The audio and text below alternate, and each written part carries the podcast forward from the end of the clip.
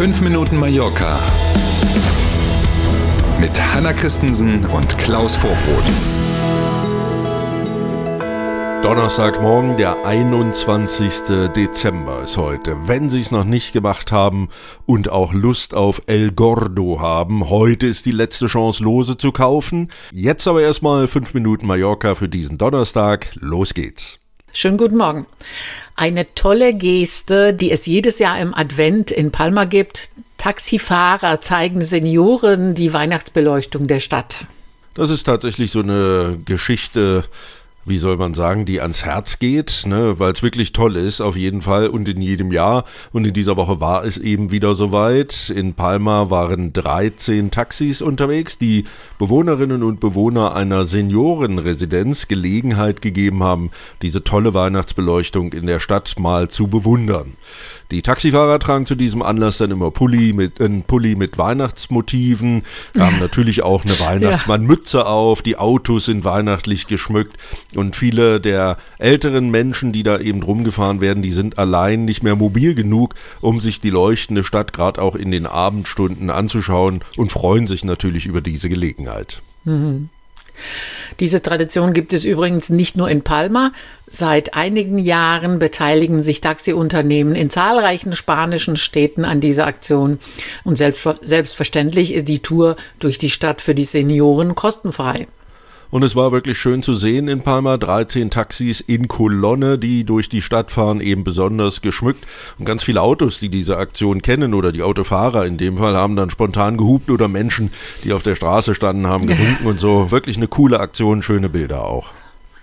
Und weiter geht's bei uns mit guten Nachrichten heute. Das Stadion von Fußball-Erstligist RC de Mallorca wird ja seit einiger Zeit modernisiert und umgebaut. Jetzt ist ein Ende in Sicht.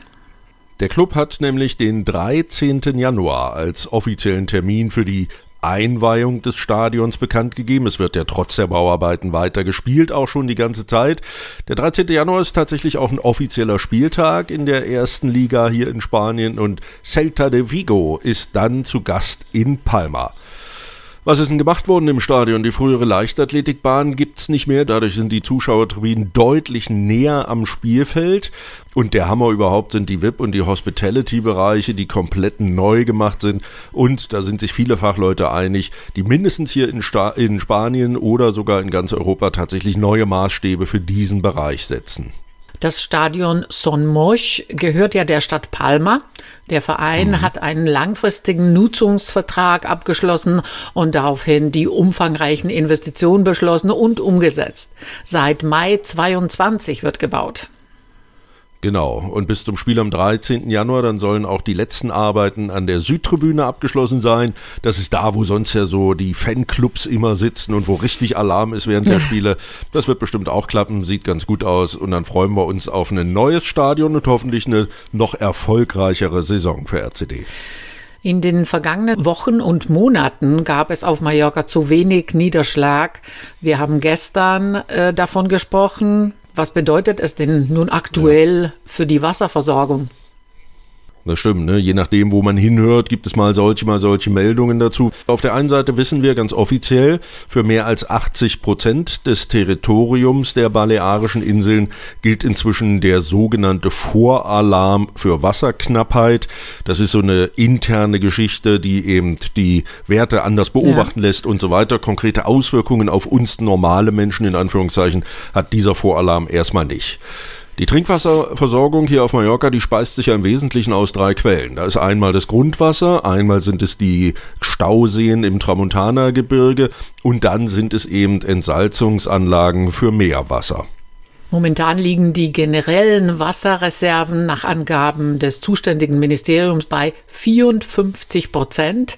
Dieser Wert ist für Dezember nicht unnormal. Und das verwundert tatsächlich ein bisschen, weil, du hast es ja schon gesagt, im Herbst eben deutlich weniger Niederschlag gefallen ist.